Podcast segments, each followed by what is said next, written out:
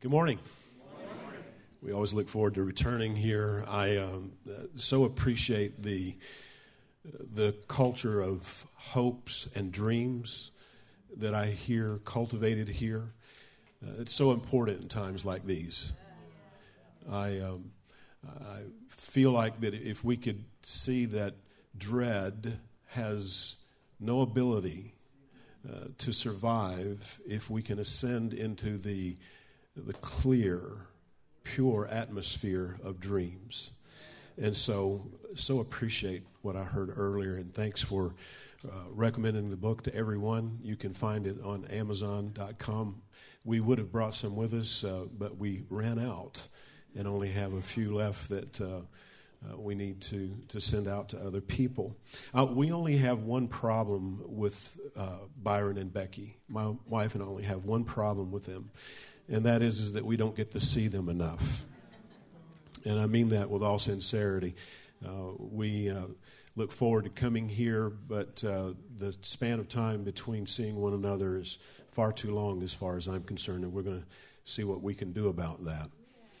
Uh, we have some other friends that have come in from around uh, the state. Uh, I'm not sure where all of them are, are seated, but so thank you for. And I met someone as I was coming in that had stumbled on one of our podcasts and said uh, that they live, I believe, in Concord, and said that they uh, were going to come check us out. So I hope all goes well.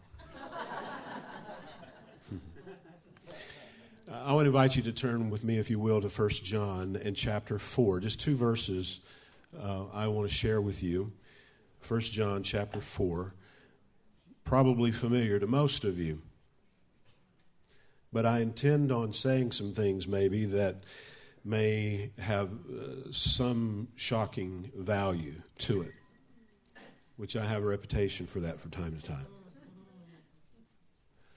For, uh, 1 John 4 18 and 19. There's no fear in love.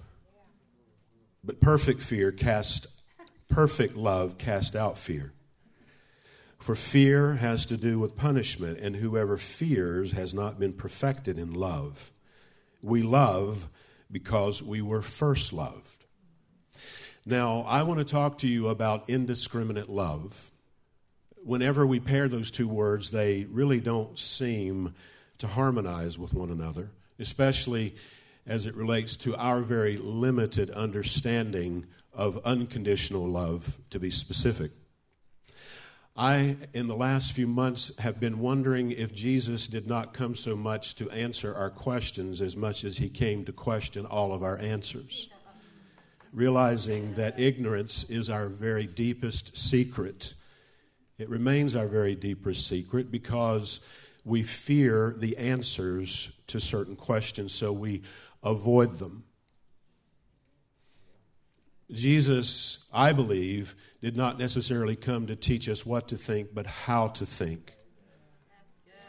Understanding how easy it is for us to find ourselves in gross darkness, he makes this startling statement on one occasion that the grossest darkness is when the light that is in us becomes darkness.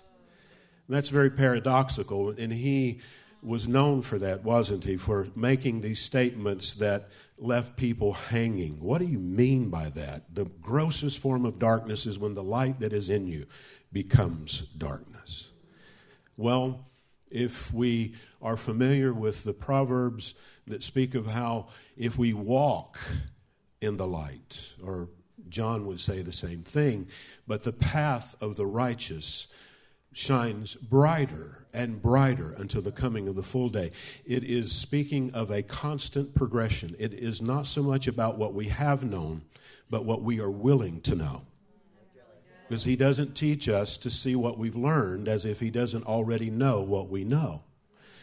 But he continues to test us and to teach us to see if we're still willing to learn. Are you with me so far?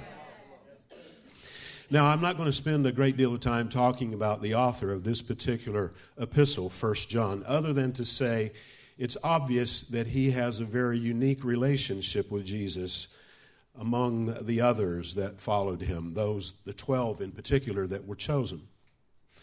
uh, it's very clear that there's even not only the way that he refers to himself as being a disciple whom Jesus loved in third person, but also he is known for his very body language of leaning upon the breast of Jesus. His writing style is different than Matthew, Mark, and Luke.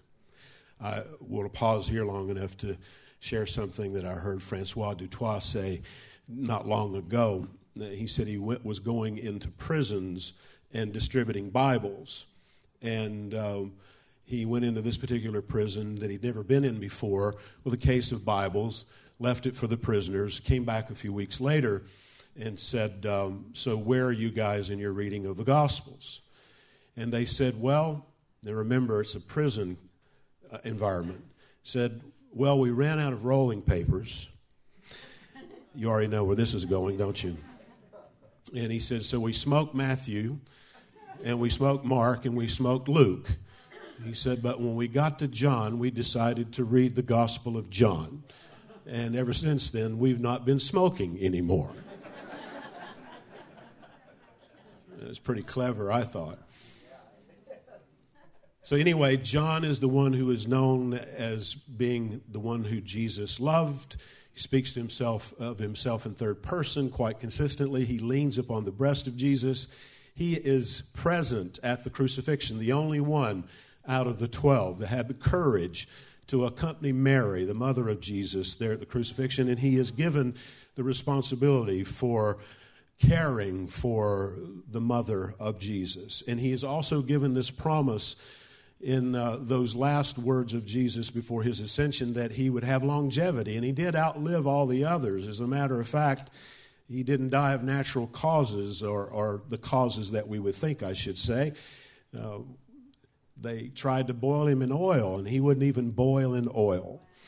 So they put him on this first century Alcatraz, the island of Patmos, thinking that maybe he, he will die as a, at the hands of the other criminals that have been consigned there, or maybe he'll die of heat stroke in the blistering sun out there in the middle of the Mediterranean. But he didn't die that way. When they put him out there on the Isle of Patmos, one day he gets up and the Spirit and the presence of God comes on him so powerfully, and he looks up into the heavens, and the heavens unroll like a scroll, and he sees what we call the revelation, which is this cosmic opera that shows us the entire finished work of Jesus Christ from beginning to end. And he doesn't just see those things that relate to the end time as we talk about, but he sees it from the beginning to the end. And as you can tell, I feel myself drifting into wanting to talk more about this man's profile. I have spent more time in his letters in the last few months than in all of my lifetime in ministry because I, I feel it's so compelling, especially for the hour in which we're living in, because the theme of all themes, the theme of all themes that you will hear as I see it in the days ahead will have to do with God's unconditional, irresistible, unrelenting love. I think the reason why John had such a unique and mystic approach to the life of Jesus, and then also in his letters and, cons- and subsequently the revelation, is because in pressing his head to the bosom of Jesus, he hears resonating in the bosom of Jesus the heart of the Father. He would even say in John chapter 1 that Jesus came from the bosom of the Father. In other words, there are some things that language cannot capture about God. He would even say later on in uh, uh, the Gospel of John, chapter 1, that no man had ever seen the Father, which is cause for pause what about all of those who had those patriarchs that had gone before? You mean to tell me that Moses had not seen the Father and Abram had not seen the Father and Elijah had not seen the Father? No, they hadn't. The reason being is because it had been obscured by their false perceptions of what God was really like. Now that is rather offensive to most people to suggest that these men that who stand head and shoulders above most in the Old Testament that their perception of God had been obscured, but it had indeed. And so when he says, No man had ever seen the Father, and he begins to see that it was in Christ that we see what God is really like. As a friend of mine says, that Jesus is perfect theology. Anything else is error. Now, have you ever noticed in your reading, uh, uh, is it okay if I come down there and get closer to you? Have you ever noticed in the reading of John's first epistle as well as his first gospel that he starts out with these four words In the beginning, God. In the beginning, God. In my opinion, those are the four most important words in all of the Bible. In the beginning, God. Because this is how the Bible itself opens in Genesis chapter 1. So he is borrowing the language of creation. Now, it's very important that you stay with me in these next few moments because uh, I am running the risk of being grossly misunderstood with some of the statements that I'm about to make.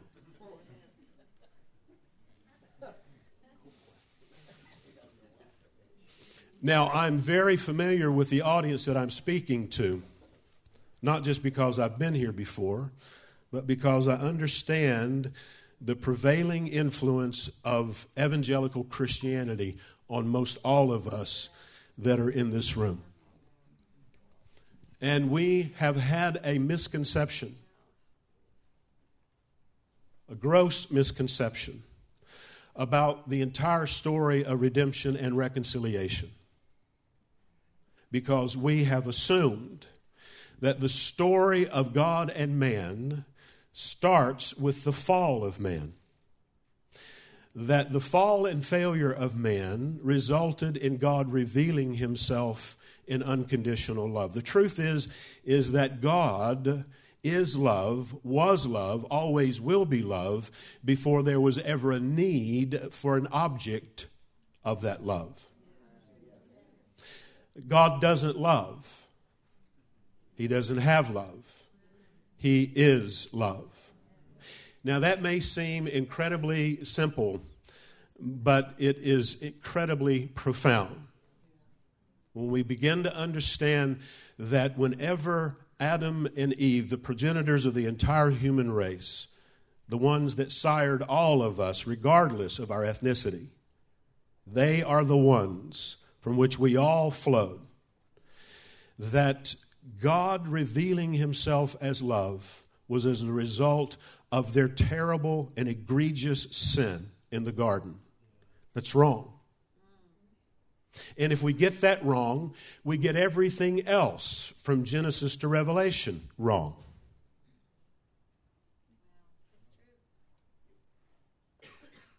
Now, I'm pausing on purpose because I understand how that can be rather upsetting to most people. It's, let me put it to you this way Have you ever arrived to a movie late and you get there about 20 minutes in, especially one that is really well done, and you find yourself groping for quite some time, trying your best to grasp the plot? I'm of the opinion that most of us in evangelical Christianity have arrived to the movie late.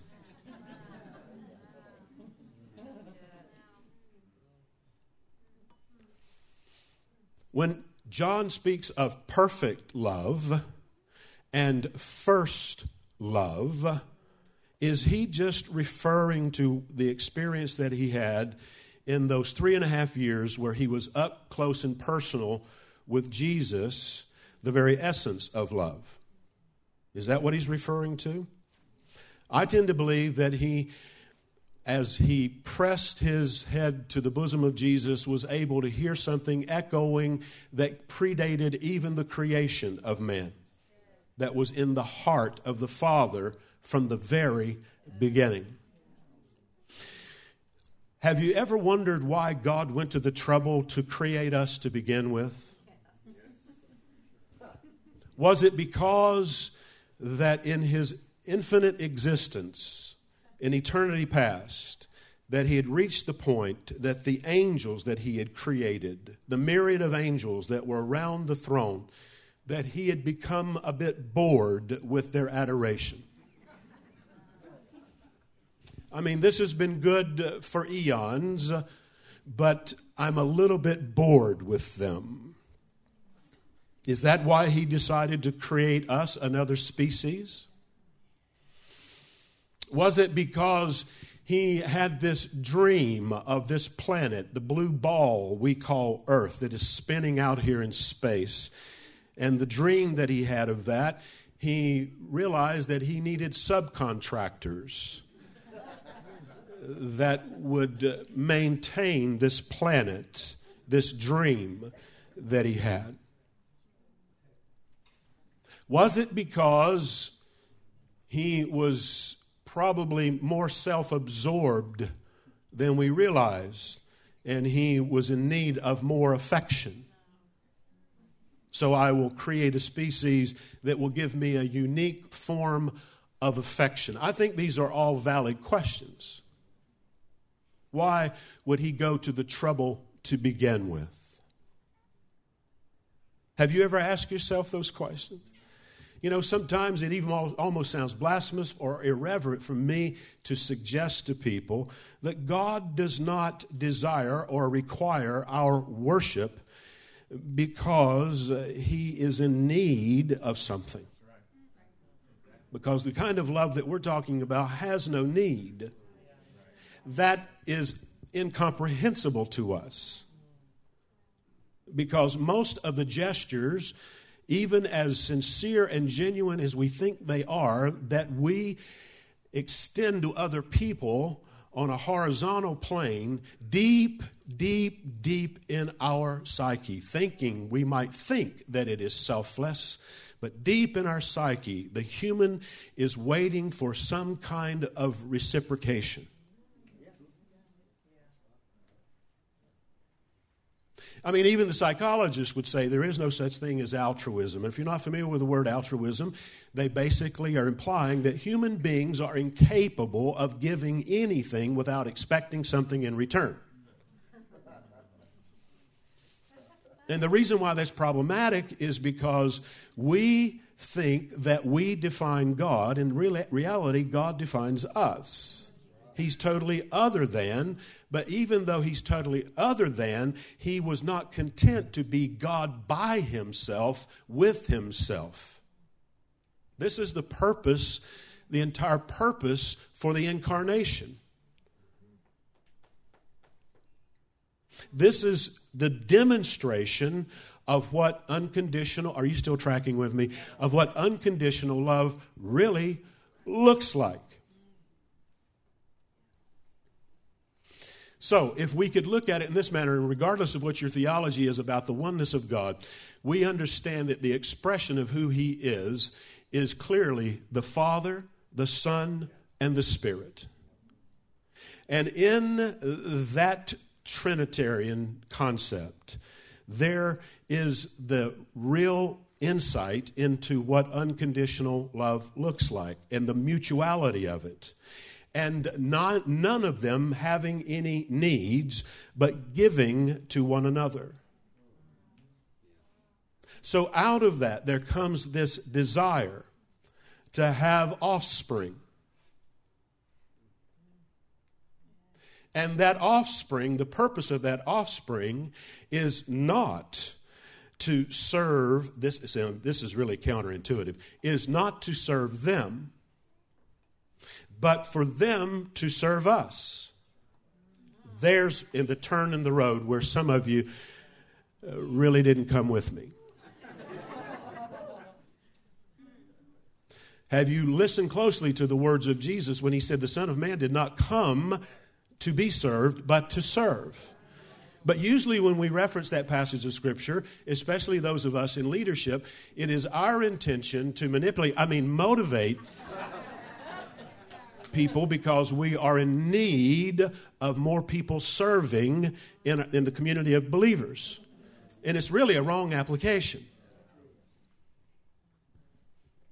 I didn't say that, Jesus did. He came to serve us. That is incomprehensible that He desires to serve me. But that's what unconditional love does. because it doesn't need anything in return.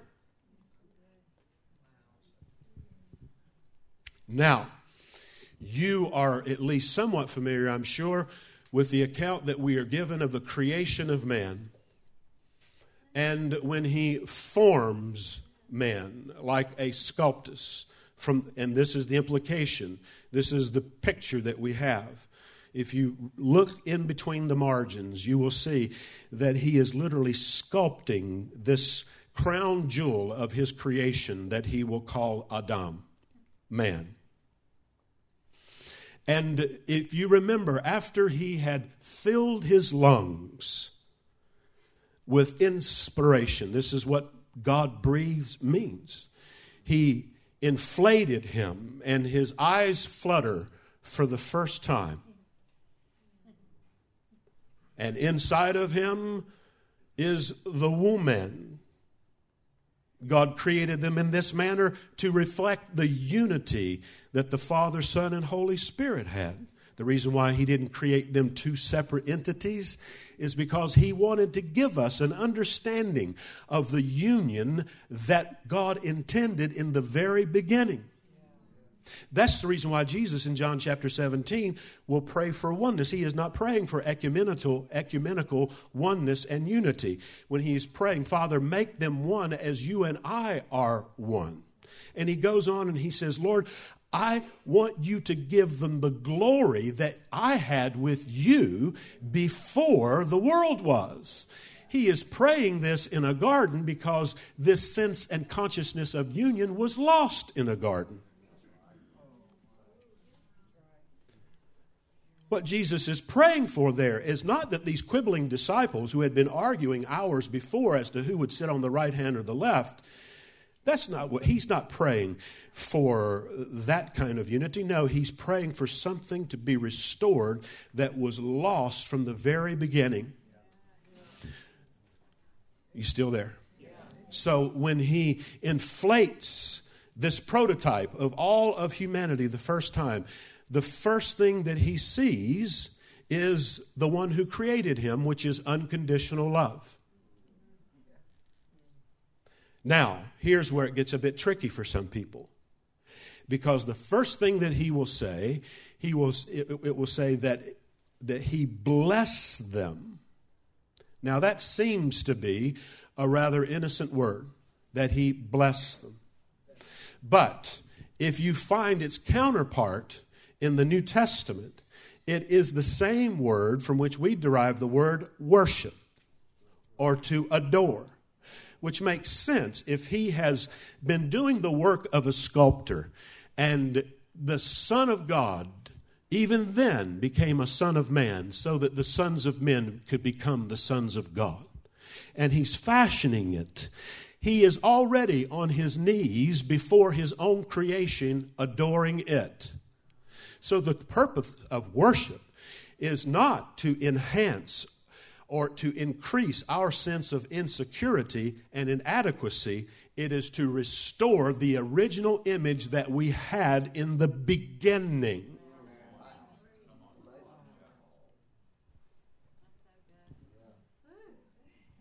No, no, wait a minute. I, I thought this was all about me cowering before him. No, it's not about us cowering. Uh, let me put it to you in a, a little more practical sense whenever you had your first child and you are looking at this being that in reality was made in your image, you didn't look at this child that you brought forth from your body that was the product of your love and say, I can't wait for you to mature enough where you can be totally absorbed and enamored with me.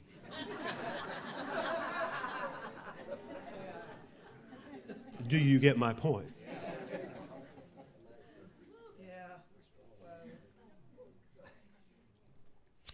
The reason why that this does not work for most of us is because we fear unconditional love. We, we fear unconditional love, and we, especially here in the West, have a love affair with fear.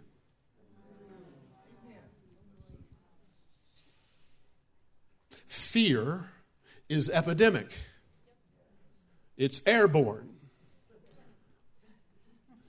It's the news that is constantly assaulting your consciousness.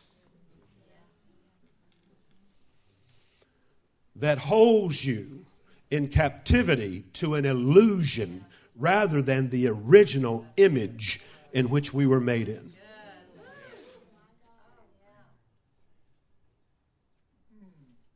Back to this whole idea. Is this making sense to you? Back to this whole idea of union. Remember, the, when God resuscitated this man, because God is neither male nor female, he's both. And he breathed into the nostrils of this prototype and he became a living soul. The woman was within him. The only reason why he separated them is so that they could procreate in their image in the same way he had created them in his. So he didn't want a project manager. He didn't want somebody to manage this planet, this dream of his. No, he wanted to multiply his image because that is the nature of unconditional love. It cannot help itself, it wants to multiply. But see, for thousands of years up until Jesus, and even still today, this lie is maintained. We're not, we say we love God, but we're not, if we're really honest, we're not really sure whether we like Him or not. He's not very likable.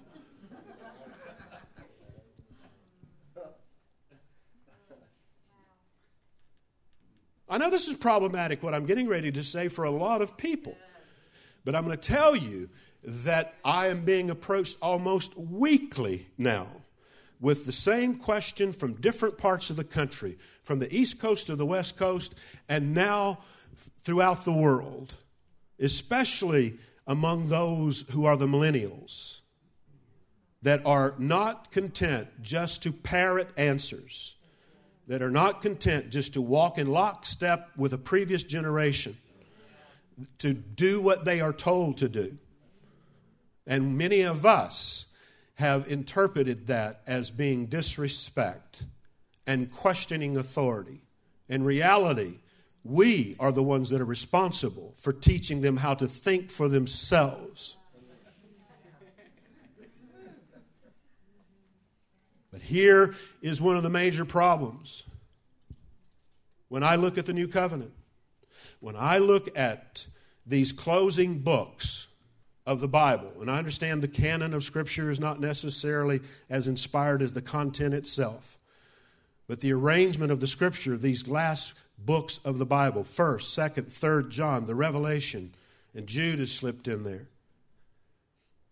What is the emphasis? The emphasis is on his love. Even the book of Revelation, believe it or not, is not about some apocalyptic event that is cataclysmic in nature. The last book of the Bible is more about the great and glorious imagery of the finished work of Christ. It is not about the Antichrist. It never has been about the Antichrist, but it's about the Christ. Here's the question How do I harmonize this blood-thirsty God of the Old Testament. How do I do that? That requires genocide. Such graphic language as, you took delight in their infants' brains being smashed against the rocks. Mm. Now, I think probably I've got at least a few more people's attention. How do I harmonize that? How do I harmonize that if Jesus, as Paul would say, that the glory of God did shine in the face of Jesus? Or he would say, In him dwells the fullness of the Godhead bodily. In who? In this man, Jesus of Nazareth, that walked the planet, who did not come offering evil for evil, who blessed those who cursed him. How's your theology doing so far?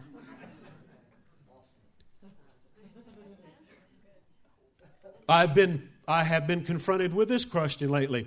All right, you tell me that God gave his only begotten Son, that whosoever believeth in him shall not perish, but have everlasting life. And so you tell me that God is love, and then you turn around and tell me that this same God killed his own Son.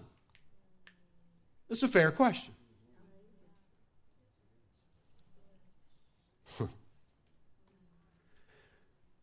and there is a, an answer that will handle that right early, as far as I'm concerned, because I've struggled with that one myself. You see, first of all, we've got to understand that in the beginning, it was not God that abandoned man or left man, it was man who left God. Because he will even come pursuing them asking them where they are as if he didn't know, giving them the dignity of responding. Paul would say God was in Christ reconciling the world to himself. It did not say that God needed to be reconciled to the world. Now make sure you hear the difference there. God was in Christ reconciling the world to himself. It did not say that God needed to be reconciled to the world because he had never been unreconciled with the world. Paul got it when he says, There is nothing that can separate you from the love of God. Now, see, you think that's just a new, t- new covenant reality. No, that was true of his essence, his nature from the beginning. See, otherwise, it's not unconditional.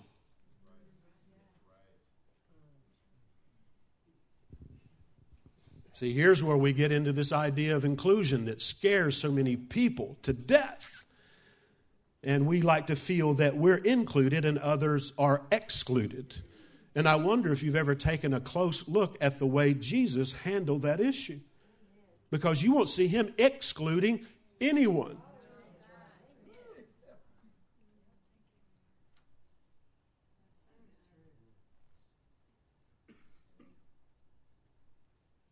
So, how do I handle this thing?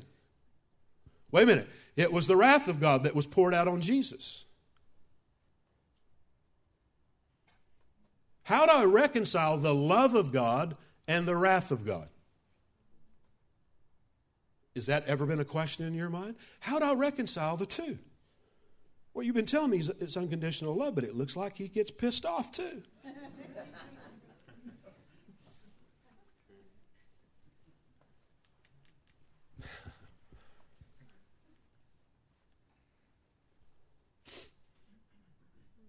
The real issue is understanding what happened in the cross. Really, what happened in the cross. Peter would stand up on the day of Pentecost and he would confront those that were questioning the legitimacy of what happened in this great outpouring of the Spirit. And he would say, You are the ones that murdered him. And he was correct. Now, see, the thing that I think is so incredibly amazing, pardon the adjectives, but it is incredibly amazing to consider that this love, which the Song of Solomon would say is stronger than death, a love that is stronger than death, would allow itself in its unconditionality to be killed knowing that you cannot kill it. You see, we, we, we have these, uh, you know, we have these passages that have been given to us in the accepted canon of Scripture that just shows us the appearances that Jesus made to certain people in his resurrection body. But do you know that there, there's historical evidence there's verifiable historical evidence, just as accurate as the Bible itself, that Jesus also made appearances to Pilate, the man that signed his death warrant, and he was converted. He appears to Annas and Caiaphas. That's what love does. Now, think about this. If you murdered me, Matthew, and there was incontrovertible evidence that you killed me willfully, maliciously, intentionally. It was premeditated. It's there. And you are convicted in a court of law. And I'm put in a grave, and my widow comes and my family comes and weeps over me. But if I get up from the grave, then the law has no demands any longer. You can't be tried twice for the second for the same crime. That's called double jeopardy. Most of us still have this thing in the back of our mind that we're still going to be tried twice for the same crime. The genius of this is love is stronger. That's in Song of Solomon, right? That love is stronger than death. You cannot kill it. You kill it, it will, it will get up from the grave in resurrection power and pursue the criminal. That's what reconciliation looks like.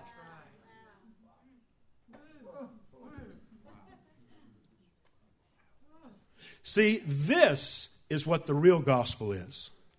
And I promise you, if you are hearing someone that proclaims that they are preaching the gospel and it doesn't cause your mind to say that is too good to be true, then you're not hearing the gospel.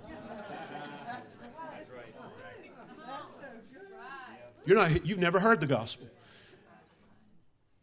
I say this all the time, but most of us study the Bible to prove what we already believe. We're looking for proof text. We don't realize that there's no, no such thing as unbiased thought. That you came in here today with certain bias. And there's certain things, even about my appearance, that are affecting your ability. I'm not saying that to be critical. There's certain things about my appearance, my mannerisms, my idiosyncrasies that are lurking in, deep in your psyche that are influencing your ability to hear and to receive and to perceive. The word in the beginning, the word beginning there, the root word there means to shake the head. And when you really begin to see God's original intent, which has always been unconditional love, it will shake your head. It will rattle everything that you have ever believed.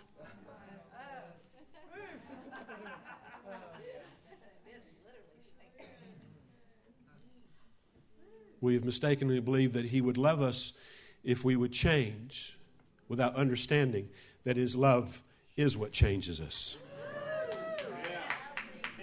we get all up in arms about the terrible immor- immorality that is so widespread. And I'm not soft on sin that is so widespread, and we don't understand that the real thing that activates transformation is unconditional love. We would even go so far as saying that I love the person, but I hate the sin, and I'm sorry. That will not fly, that will not float, because they are convinced that this is their identity. So they cannot separate the two. But see, we have so minimized and marginalized unconditional love until we can't possibly see how that, because it's weak, it's anemic, it's soft, how could that ever bring about transformation? It's the only thing that will bring about genuine, sustained transformation. I mean, look at Jesus. He is the embodiment of the Father. If you had seen me, you would have seen the Father, for I and the Father are one. And look how he responds to those things that are threatening. Look how he responds to those things that are critical in nature.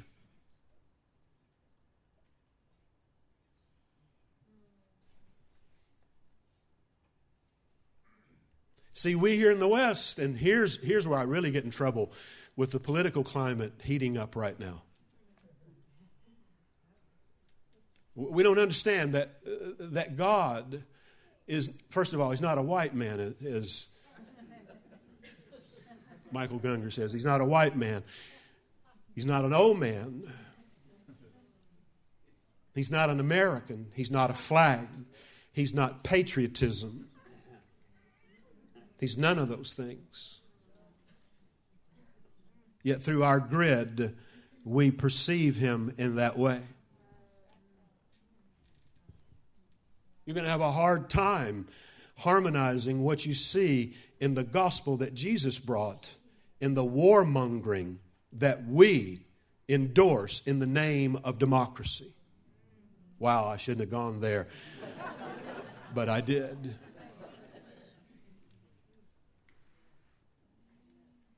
Because they're trying to kill him, what does he do? Love has the power just to walk through the midst of them, immune to their hatred.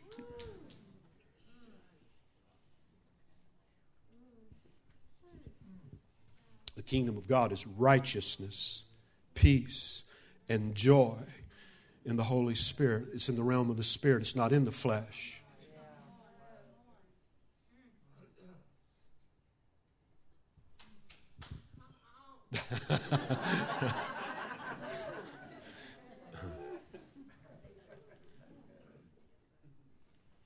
this is what perfect love looks like. And what did, he, what did the text say? This is what cast out fear. most of us, we again have this love affair with fear. And really, when we get down to the root of it, it has to do with our need to be in control. And no matter what you've been taught about what spiritual authority looks like, control is nothing more than an illusion. I can't control what you do, what you say. I can't control what the economy does. I can't control any of these things on the exterior. I only have control over one thing, and that's how I let it affect my world.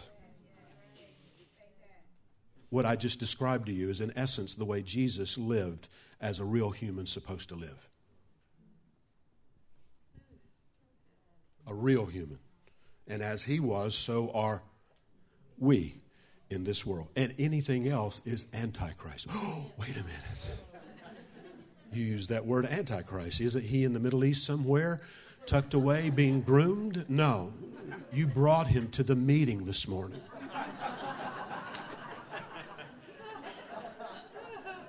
I brought him to the meeting. He sits in the very temple of God.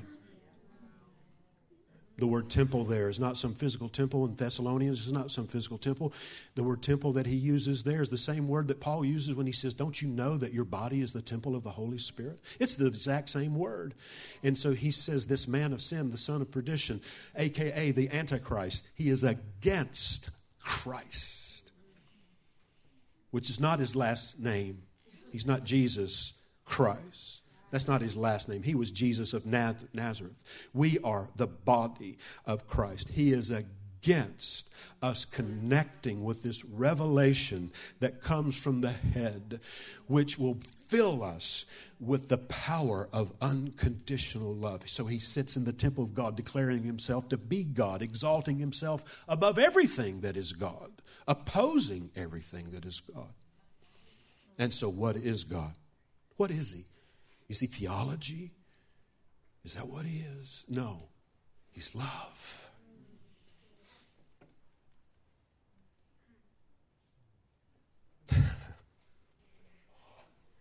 this is what this is what totally and completely does away with fear. Why is it that you think, over and over again. Uh, probably one of the most stated, most stated phrases from the Old Testament all the way through the New. Every time God would show up, what would He say? Don't be afraid. Because the first human emotion that was ever felt was fear. And it is the parent emotion of every other fear. You angry? You depressed? Are you? See, that's that one when we get confronted with that one. I got confronted with that last night. It's the primal human emotion, and everything else is a symptom. Is he kidding me? You mean when I get angry, it's fear? Yeah, it is. It's fear. Because you can't control an outcome? Because somebody said something to you that was an assault against your persona and not your real person, but who you think you are instead of who you really are? And, it, and it's an assault against your ego, which your ego is this illusional state of who you are at the surface and not who you really are. Carl Jung says it is the ego edging God out. It keeps suppressed the reality of the image of God inside of you. And so you learn how to act, and I'm out of time. You learn how to act and react and survive in human relationships based on I'm, I'm beginning as I grow in this relationship to determine those things I can and cannot say to you that keep us both on an even plane. And so, really, what we do is we have not a relationship but a fantasy and eventually the circumstances are going to be present where you can't any longer project that persona. And when it surfaces, you're going to say about that individual, or they might say about you, I've never seen that side of them before. Which really means that you had a fantasy and not a friendship because you had created them in your image.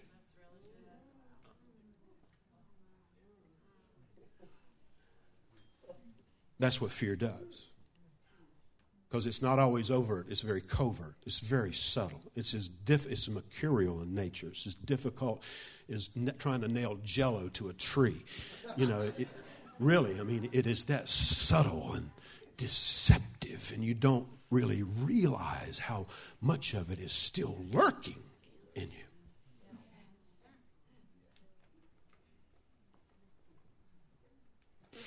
But perfect love, the perfection of love. And the word perfect there, teleos, which has to do with time.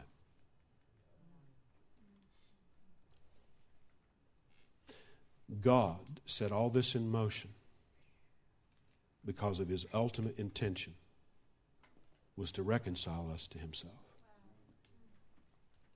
It'd be a pretty sad thing to believe that God set all this in motion if He is infinite and if He is omniscient and knows all things. Do you believe He knows all things? Do you really believe He knows all things? It's pretty sad, isn't it, to think that if He knew all things and before He took that first exhale, and to the lungs of the first man, that this was going to set in motion the tragedy that we call the human race if he didn't have in his end plan the ultimate unconditional love that is going to reconcile it all to himself.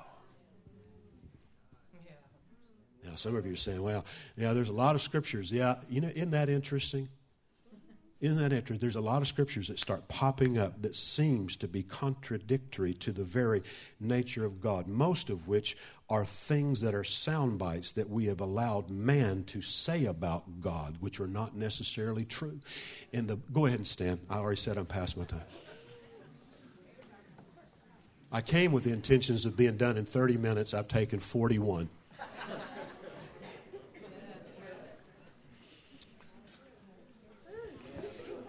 You remember you remember the book of Job, which we've missed the point of the book of Job. In the book of Job, when you get over to the latter chapters, God gets fed up. If that's possible. Because three three friends, so called friends of Job, had been analyzing Job's situation from a faulty perception of what God was like. This must be happening to you. I'm getting ready to help somebody. This must this has got to be happening to you because of either something you did or something that was lurking in your bloodline. And finally, God had had enough. And he interrupted him. He said, I'm tired of them lying about me. Did you hear what I just said? Jeremiah would say the same thing. Jeremiah would say, God is weary of the lying pen of the prophets. Does God need anger management or something?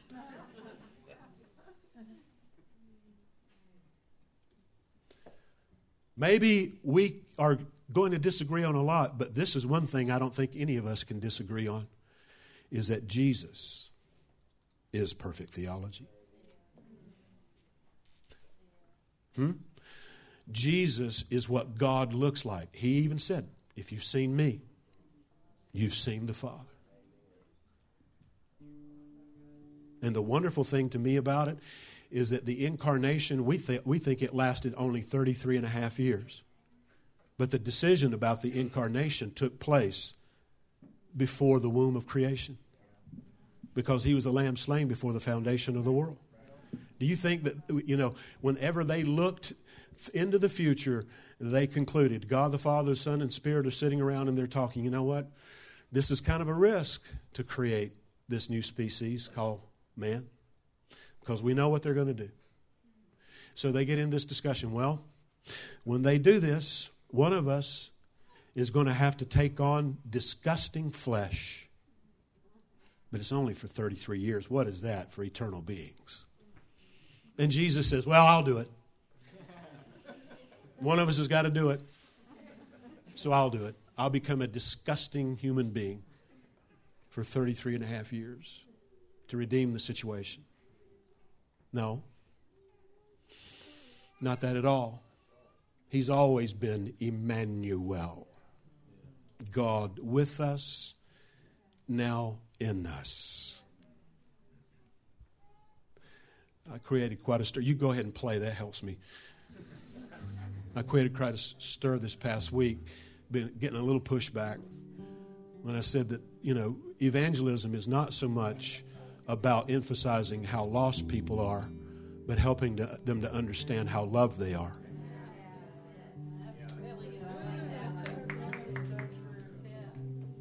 Because, with all due respect, me included, most of the people in this room right now are lost.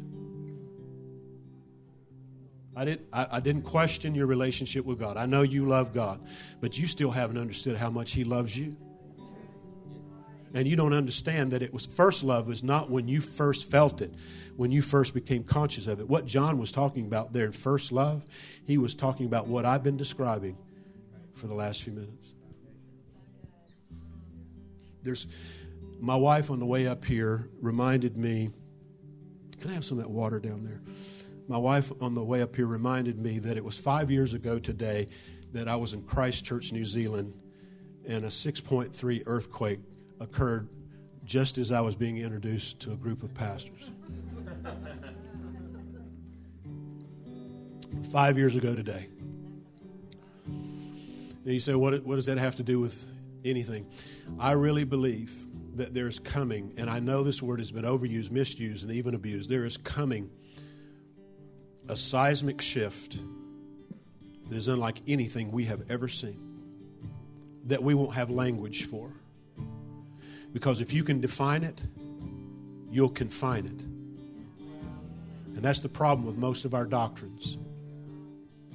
We have we have adequately defined it and we have put it in human language. That's why Wesley said, Oh, for a thousand tongues. What kind of hyperbole is that? Oh, for a thousand tongues the man recognized with all of the encounters and the revelation that he had of who Jesus was that there are not there's not linguistics adequate enough.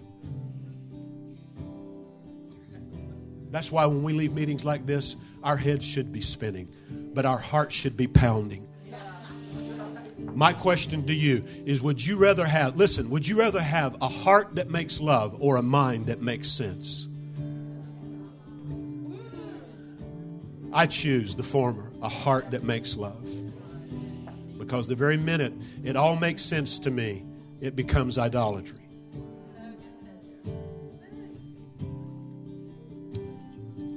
I really believe what the Lord wants to do here. Uh, you got a ministry team that can come here this morning. I'll remain as long as they will.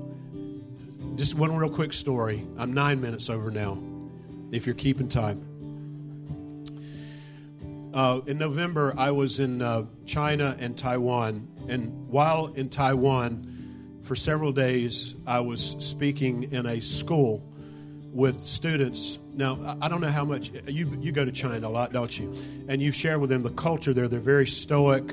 If there's anything, there is a real issue with uh, father issues, right? Because it's all a performance uh, based. That's the reason why they've excelled the way they have. Their economy has. So I've been speaking for several days to over 200 students that range from 20 something year olds to my age and older. And uh, on about the fourth day, about 10 minutes into it, the presence of God came into the room and they began to leap to their feet and worship God just radically. And I, uh, this was in Taipei, and I, I left the platform and my interpreter couldn't keep up with me. And all I did was I walked among them, embracing them. And when I would take them in my arms, they would collapse, sobbing convulsively. They couldn't understand a word I was saying. When this went on for over two hours, and the leader of the school there, Jonathan Chow, told me, he said, I've been praying for this for 12 years. He said, Do you realize what, this is, what a shift this is in our culture? It's coming. It's coming. Yeah. Lord, we don't fear new experiences. Lord, we're not afraid that maybe some of the things that we have thought were so important weren't really important at all. kind of reminds me of Mark Twain. He, he said, It's not the things you don't know that give you trouble, it's the stuff you're so certain of that just isn't so. So, Lord, we thank you for that this morning. We thank you for embrace. I, I resonate so much with what you said earlier that there's a, a, new season that many people are coming into, and you can even begin to feel it. I mean, I, you can't. I'm not trying to spiritualize this, but this morning I could tell that the season is changing. Spring is, I think, is going to get here closer than most of you realize. And those of you that have gone through really, really, really long winters, there's hope in the air. I can smell the scent of rain. I can smell the flowers even before they break up through the ground. yeah, for those who've been through a long winter, those of you that have questioned God's love for you, and God has just thumped you in the heart this morning, come on right now, and we're here to pray for you.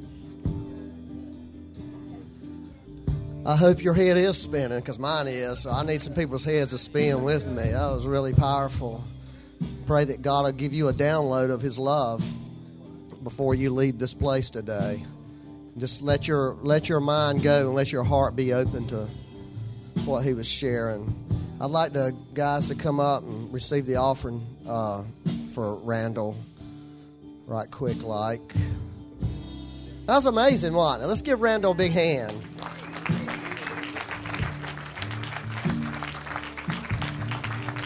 I really like it when somebody shares something and it really sort of challenges stuff you believe that you don't even know you believe, but it really brings a challenge to you. And that's really what a teacher, a real teacher, should do. He should, come on, Dave, let's do it.